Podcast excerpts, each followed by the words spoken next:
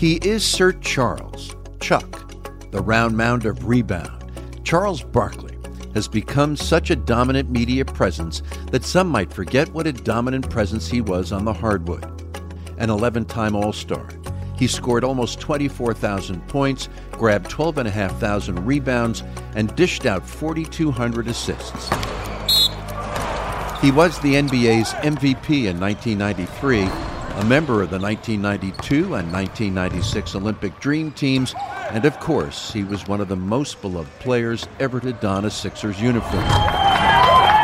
But this man, Charles Wade Barkley, from tiny Leeds, Alabama, has become even more popular since he played his final game in the year 2000.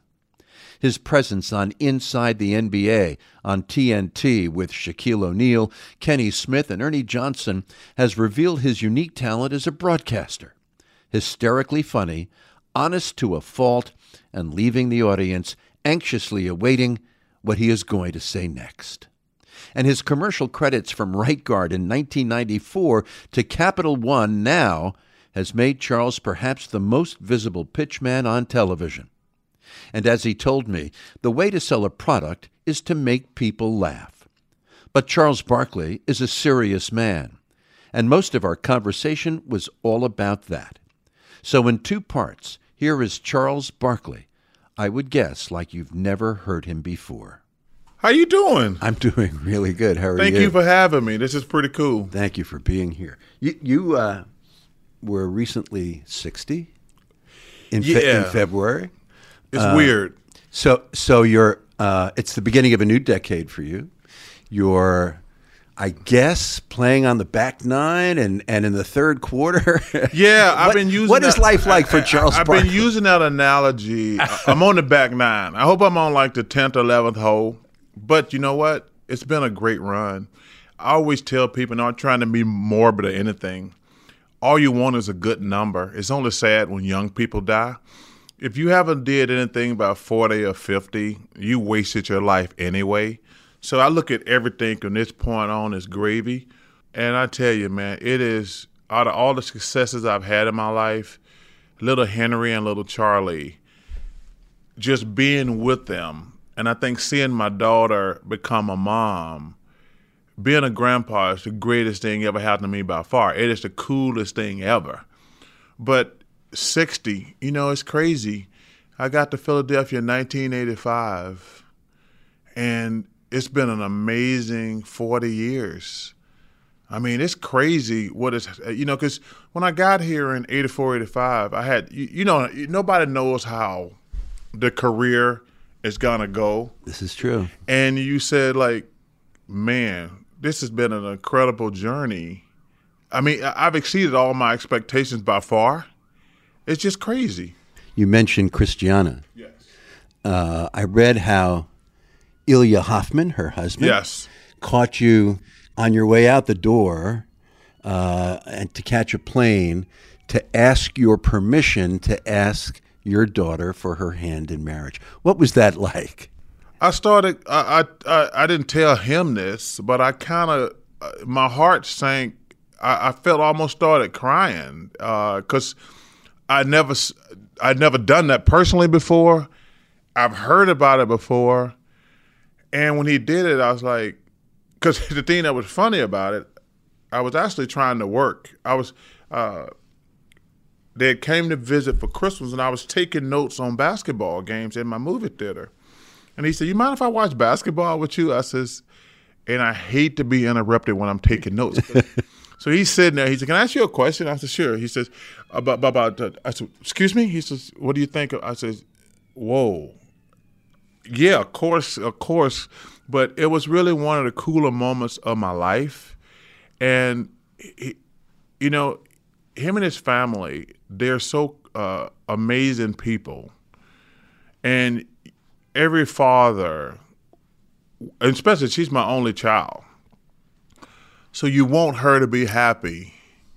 And so I was I was thrilled. It was one of the coolest moments of my life. One can only imagine.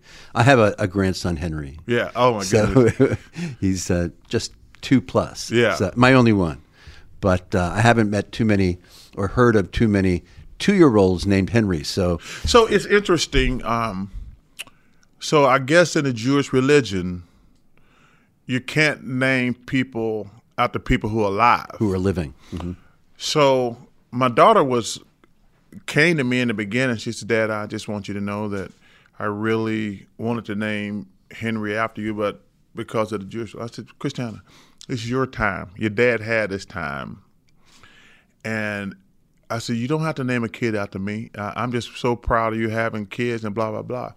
But then she had the little girl, and she says, "We're gonna name him Charlie after you," which really, you know, you talk. I told you, uh, my heart sank with joy, and so I got little Henry, who's got the best hair in the world, and I got little Charlie, and uh, man, it is so much fun. Like I said, I think probably the most important thing is to seeing my daughter become a mom. Um, and man, uh, it, I see how much work she's got going on right now to have two little ones, and she is have she's she's got her hands full right now. So you have become um, a beloved broadcaster in large part because of your twenty plus years on inside uh, on inside inside yes. the NBA. Um, more recently, not that you haven't had experience with commercials for a long mm-hmm. time, because you have, but I think the Capital One campaign with Samuel L. Jackson and Spike Lee and Jennifer Garner has yeah. introduced you to a whole new audience of not necessarily uh, sports lovers, yeah. but non sports lovers. Um, you've almost become, uh, forgive me, something of an American cultural phenomenon. well, I got to give Sam Jackson the credit for that. You know, in, in my dealing with commercials, mm-hmm. I've only met two people who I thought were geniuses. There's a, a, a Sam uh, is just we'll be shooting a spot. He's like, yeah, that doesn't work like that. Uh, and I said, and and and, uh, and Spike is the director and in it, and he's like, Spike, that doesn't work like that. I think we're going on close to 10 years now. Mm-hmm.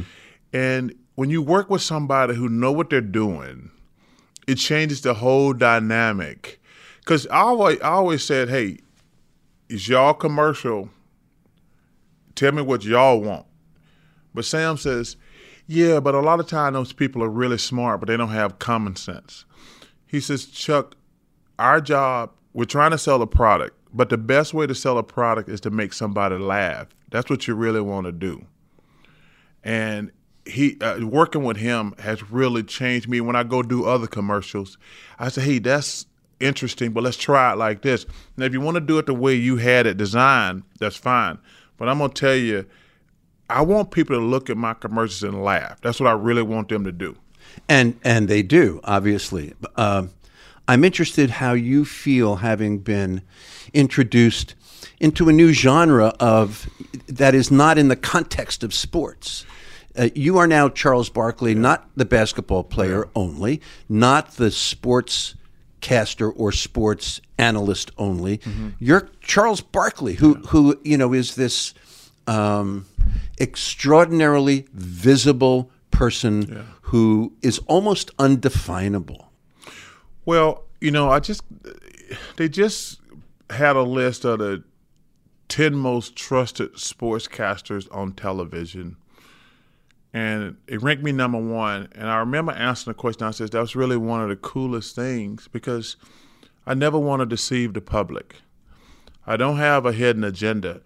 And you know, we're in a really screwed up business nowadays. Guys are just trying to get clicks. They'll say anything. Uh, they just want people to cl- watch or click. I says, no, I, I I think television is such a powerful thing.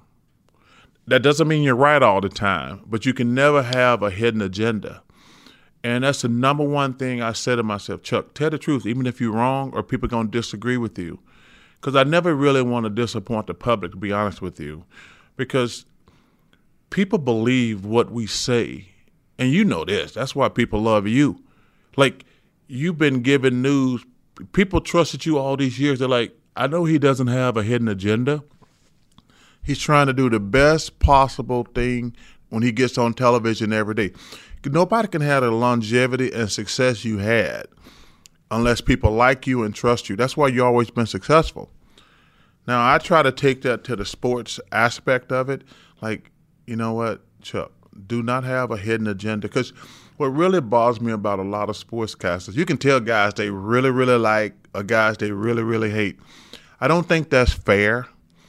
Uh, I don't think that's fair at all. I think you have to be fair because Mike Wilbon, one of my mentors, says, he says, man, this television thing is amazing. He says, I was at the Washington Post for 30 years. Nobody knew who I was. That's I go, right. yeah. I, I, go on TV for two years and I can't go to dinner. He says, I said, Mike, television is the most powerful, powerful vision thing in the world. And that's why I take it serious when I'm on television. And you're about to expand your television uh, activities. You're going to do a show for CNN with Gayle King. Yeah, you know, I'm concerned. Uh, it's going to be a strict news show. It's going to be a strict news show, but it, it, like I'm not. First, the first thing we're not going to do, we're not going to be political. We're not going to be a Republican. We're not going to be a Democrat. We're not going to be conservative. We're not going to be a liberal. I think one of the reasons this country is so screwed up right now, these politicians have ruined our country. I want to ask you about that. These these politicians have flat out ruined our country. I mean, you look at this thing now. You got uh, President Trump. You got Hunter Biden. I'm like, well, they both seem like they're wrong to me, and it and but the the parties go along with just the party. I'm like, well, well, if two people do the wrong thing, you can't have you can't make it political, and it really really bothers me. So I met with Gayle, and we met with the big bosses, and they said October the first we will get together again. I'm doing absolute nothing but playing golf every day.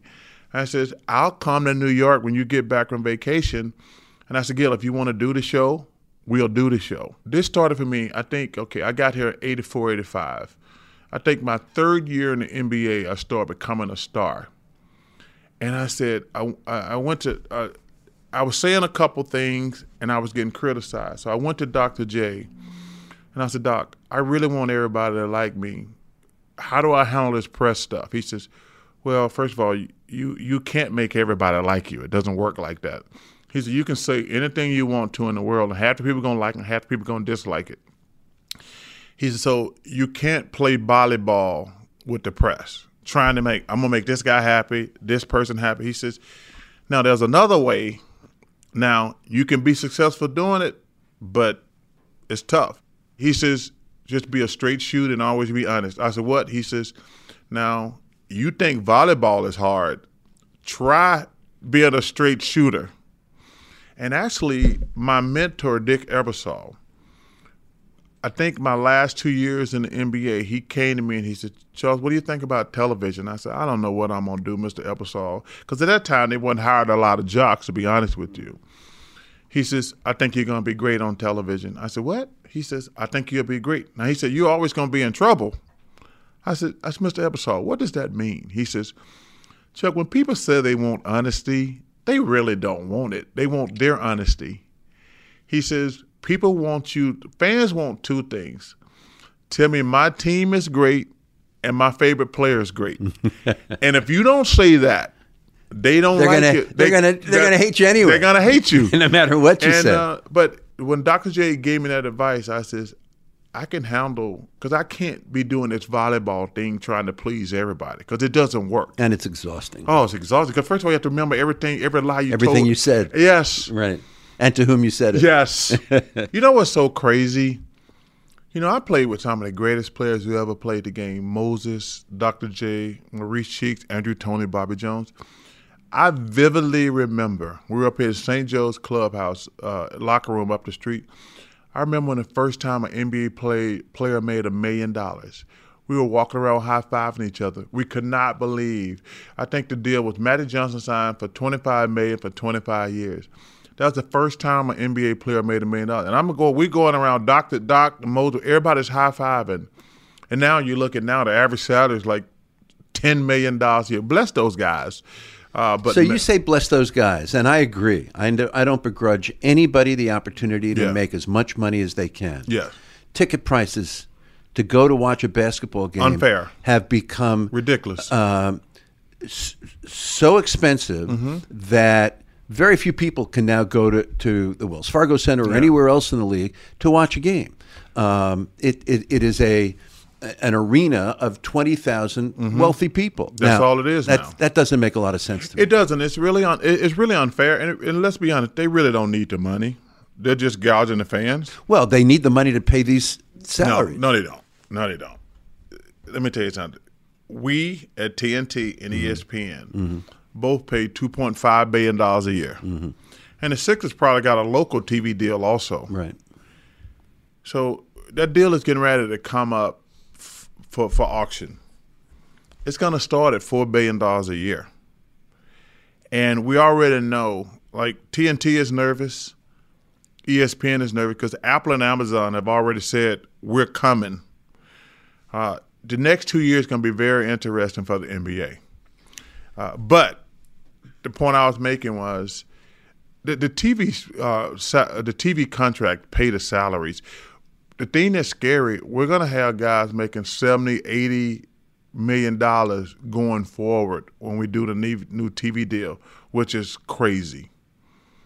You said that today's NBA player um, is spoiled. Yes, Not all of them, but but I think you were generalizing. Today's NBA players are spoiled and maybe um, less able to take criticism. You've talked about 100% on the you, criticism. You've talked about Kevin Durant, and you and Kevin have had you know some, some Yes. difficult moments.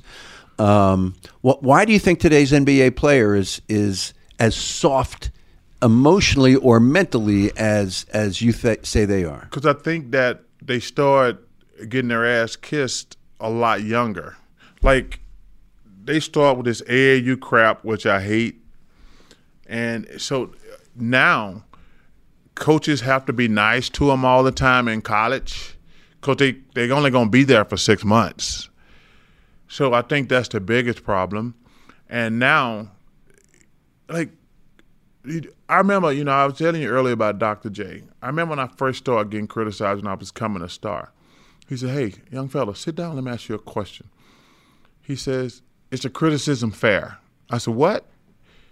He I said, I, I, and I stuttered. I said, What do you mean? He says, You can't overreact to criticism. Sometimes criticisms are fair. These guys today never look at a criticism as it's fair. They're like, he criticized me. I got to go to social media and take a whack at him.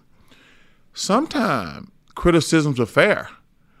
And when Dr. J said that to me, I says, you know what? Okay, okay, I can't overreact to a criticism. Now, if it's unfair, you can react.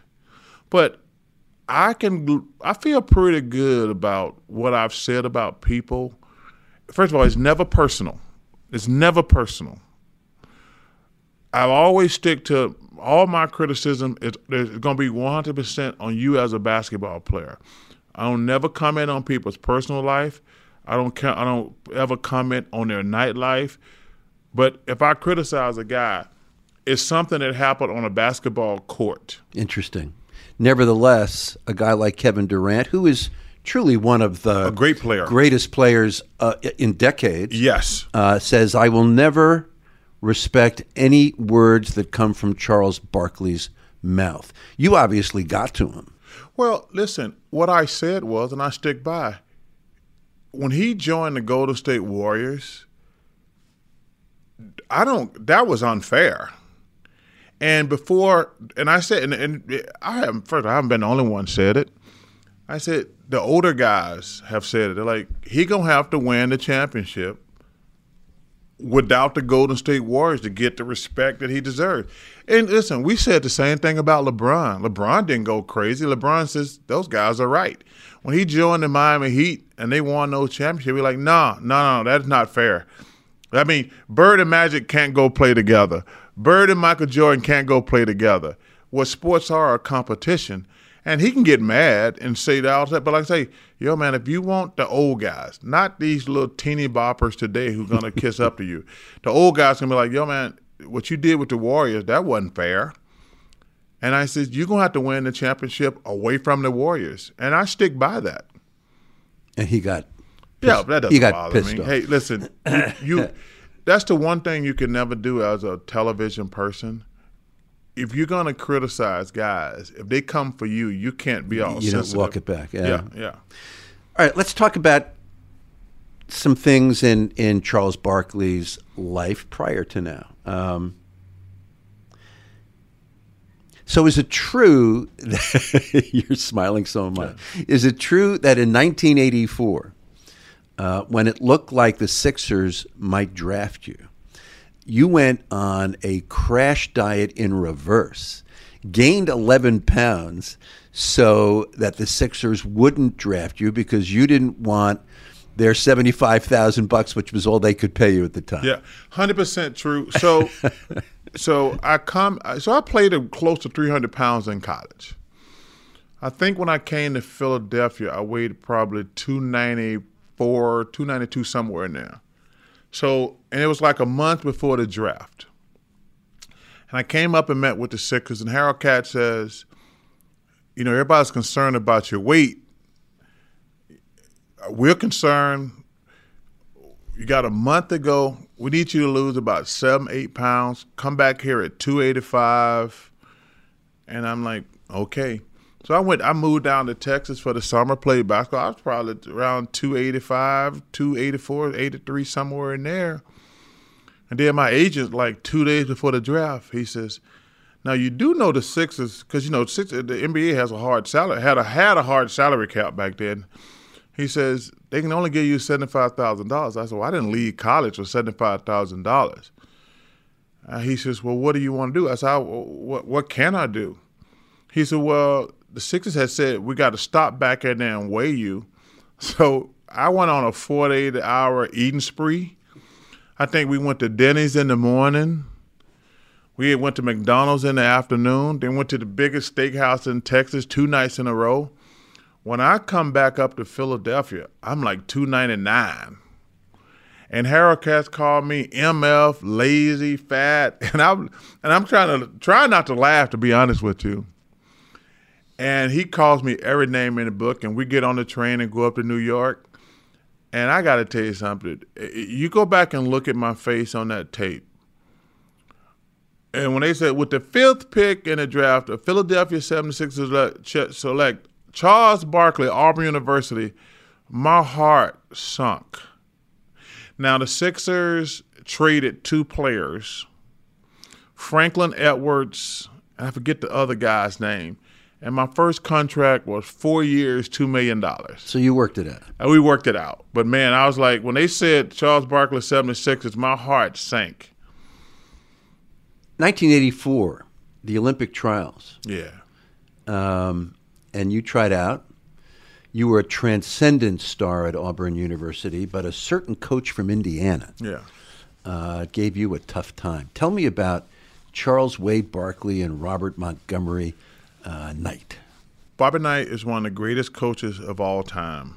I admire him because he graduates his players. But what he did to me at the Olympic trials wasn't fair, and he was an ass. Uh, I I deserve to make the team easily. Uh, and I'll tell you this funny story. So John Thompson was one of the assistant coaches on that team. So after I got cut, and listen, I'll tell you what's funny. This is the guy, the four guys. I actually was playing. I played so good, he just couldn't cut me early. So I remember going to the airport. It's me, Karl Malone, John Stockton, and Terry Porter. Every one of us played 15 years or more in the NBA. So, but I should have made the team. But was really funny. John Thompson calls my coach about a week later. He says, Sonny, uh, I want to talk to you about Charles. He says, Can I have him come to the office? So I come to the office. He says, Charles, I just want to tell you something. What Bobby did to you wasn't right and it wasn't fair. He said, You were the second best player here. You deserve to make the team, but Bobby was never going to let you make the team. He just didn't like you. He didn't give us a reason why. He just didn't like you. And I said, Coach, I really appreciate that. John Thompson, one of the greatest men ever. So he hangs up, and my coach says, Hmm, you were the second best player there. I said, Yeah. He says, Well, who's better than you? I said, There's this dude named Michael Jordan. I said, Coach, I've never seen anything like this in my life. I says, he's a little taller than me. He can outrun everybody. He can outjump everybody. I said, I've never seen anything like this in my life. He said, I got to start watching that kid. and uh, that was the first time that I, because it's probably, we started with 120 players, if I can remember correctly. And uh, I made it out to the final cut, but I should have made the team, but coach just didn't like me, period.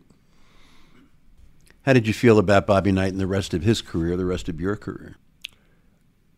I, I was probably too immature to let it go, and I did not like him at all. Uh, but you know, I probably the best thing ever happened to me was Moses Malone. Because at this time, I'm still too big to play in the NBA. And the best thing happened to me, I happened to be standing in the same building as Moses. And I asked him one day, Moses, can I come up and talk to you tonight? He said, Sure, young fella, come on up. I said, Moses, why am I not getting to play? And Moses, he said, Son, you're fat and you're lazy. And I did like what any grown man would do. I went downstairs and cried.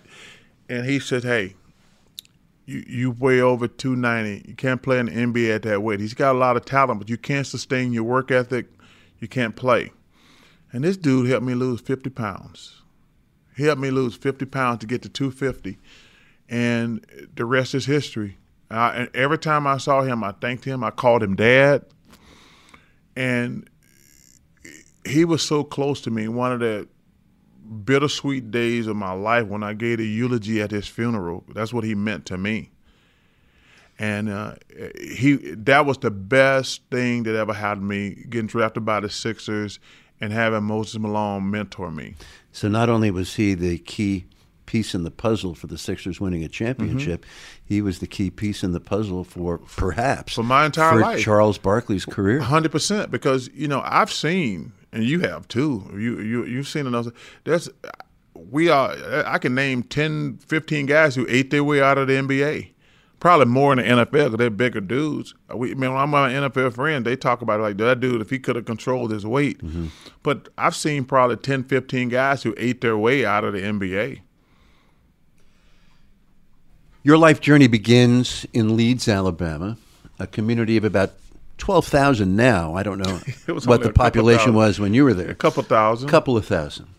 Your father Frank leaves yeah. when uh, the year after you're born. Uh, he remarries, has four children. Your mom remarries and has two children.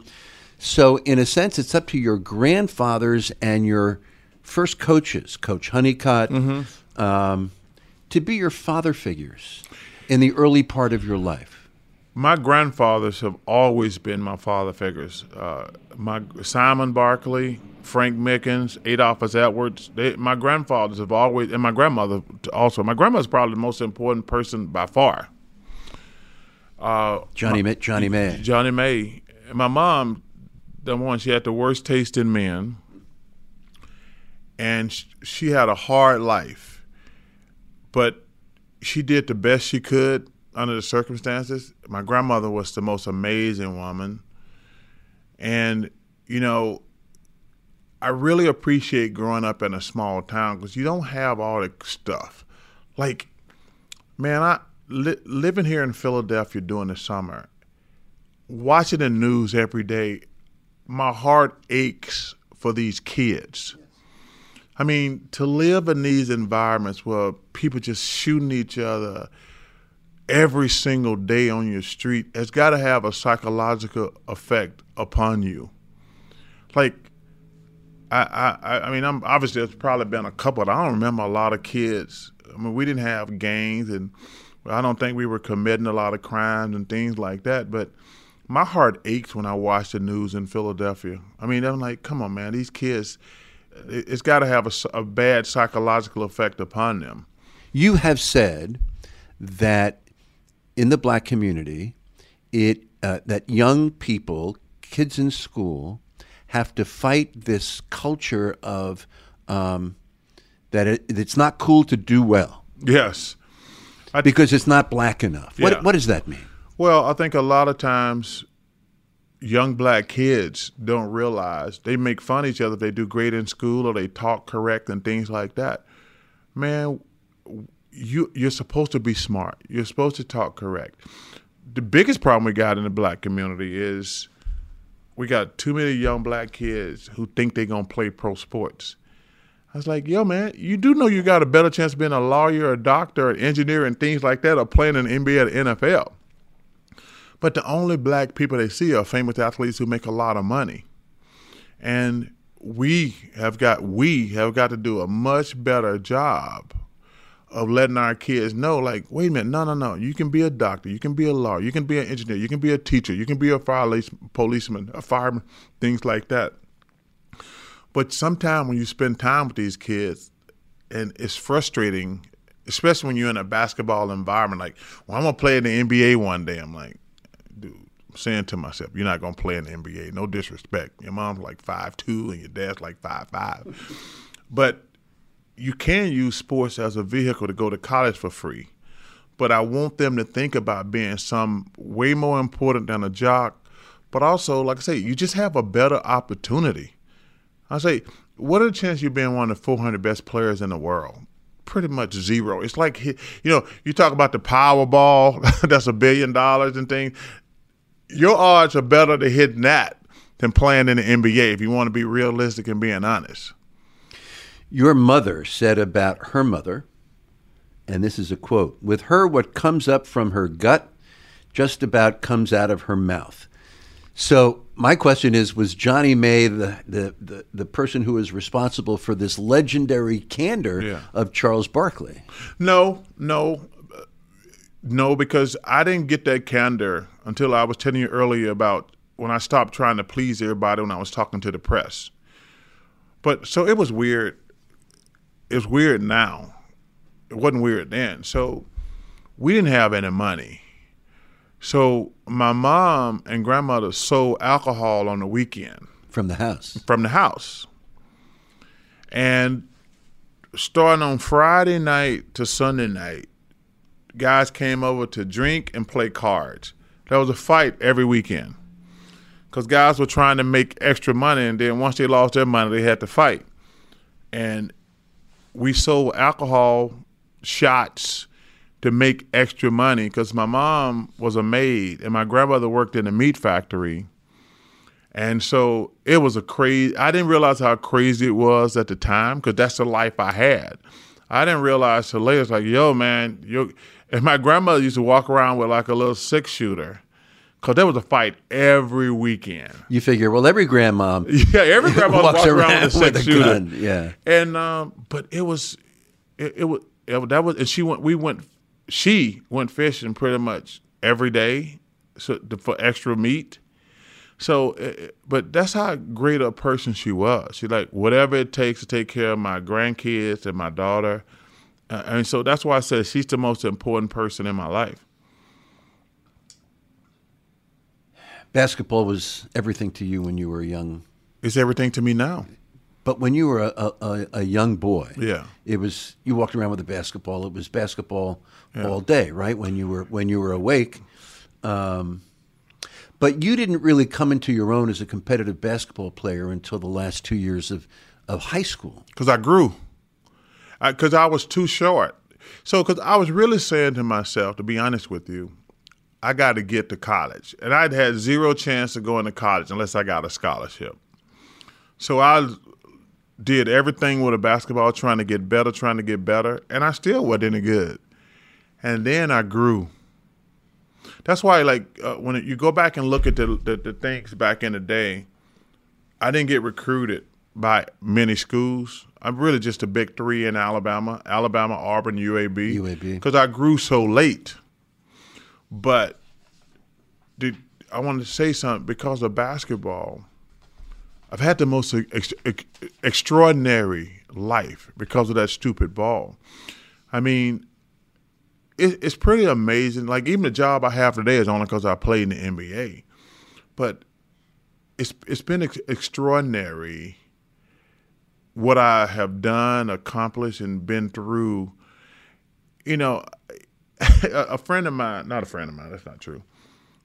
when I, I got invited to the White House one time, and I was standing in the Oval Office beside President Obama.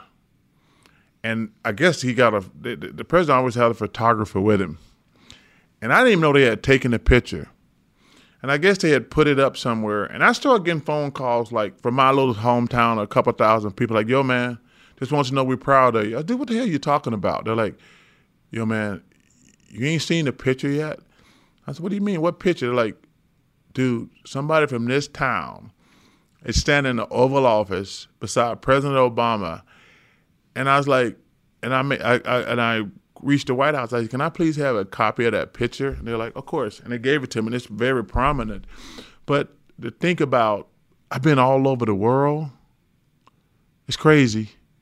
It's crazy. I've been all over the world. But you do realize, Charles, that there have been a whole lot of people who've played basketball who have not had the post basketball career and life that you have. Yes, and I mean, be proud of that, oh, yourself. Oh, I am so proud because you know, but that but it is because of basketball. I mean, I took the television portion and ran with it, but man, you know, when you're working all the time, you don't have an opportunity to sit around and pat yourself on the back. But like like I say, like now, I'm like, man, what an incredible journey. You're beginning to yeah. reflect.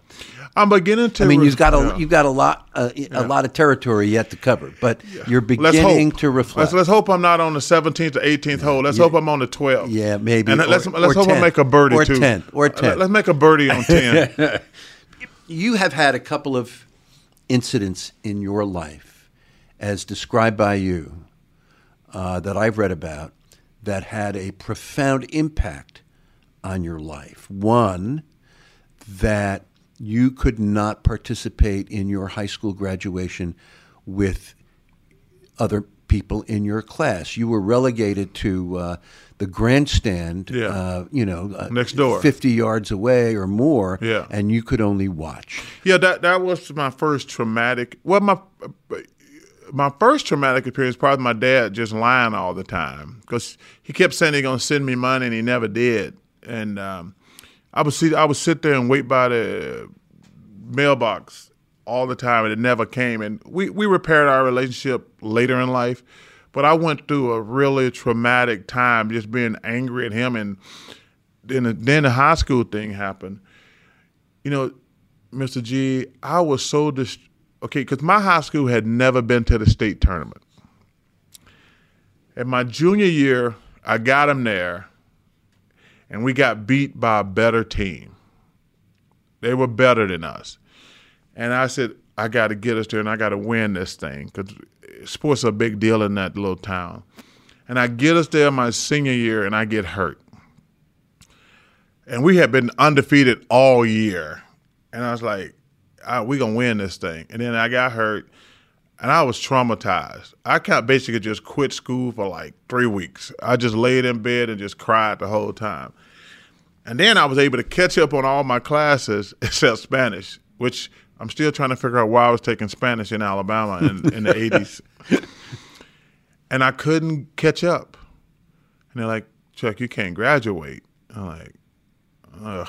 Even though you were the man. Yeah.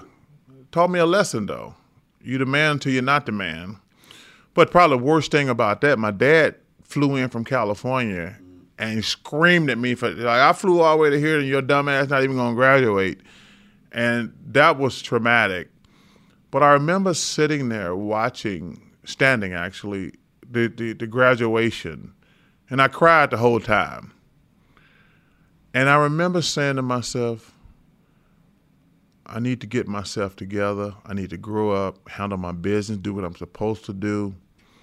And that was my first turning point in my life. Like, you know, man, these people, they're not your friend. They're your friend as long as you're doing good. The first time you do something you're not supposed to do. So that was really a good time for me later. It wasn't that night. But uh, it, uh, I'm sorry, go ahead. But it taught me a lesson like people like you when you're doing good for them, but when you're not doing good for them, it's like, yeah, okay, you're on your own. Another turning point, and I know you've talked about this probably countless times. Uh, 1991, a game against the Brooklyn Nets. Mm. Someone is hurling racial slurs at Yeah. you the whole game, and you lost your cool and you and you uh, spit at this person. Uh, except most of what was in your mouth lands on the face of an eight-year-old girl. Yeah, that was the best thing ever happened to me. Now, at the, that night and right after that wasn't. The worst thing that ever happened. I'm gonna tell you something. You know, I was so angry. I was angry at my dad. I was angry at the kids who made fun of me for not graduating. I was angry at Miss Gomez for flunking me. So, I, three years of my life, well, more than that, because I think that was probably my second, or, well, later than that, fifth or sixth year, year in NBA.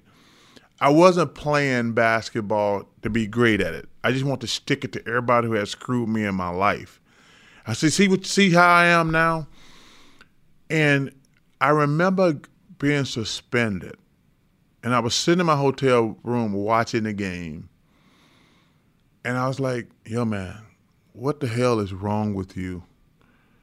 Why are you playing basketball that you got to spit and you ain't enjoying your success? You got a great life." And I was just sitting there, I was crying, and I was like, "Damn, man, this is this is your this is your moment. This is your turning point in your life." Turning points can be painful moments. And so it was with Charles Barkley, especially since millions of Americans were witness to what came to be known as the spitting incident. Remorse, humiliation, soul searching, Barkley experienced them all.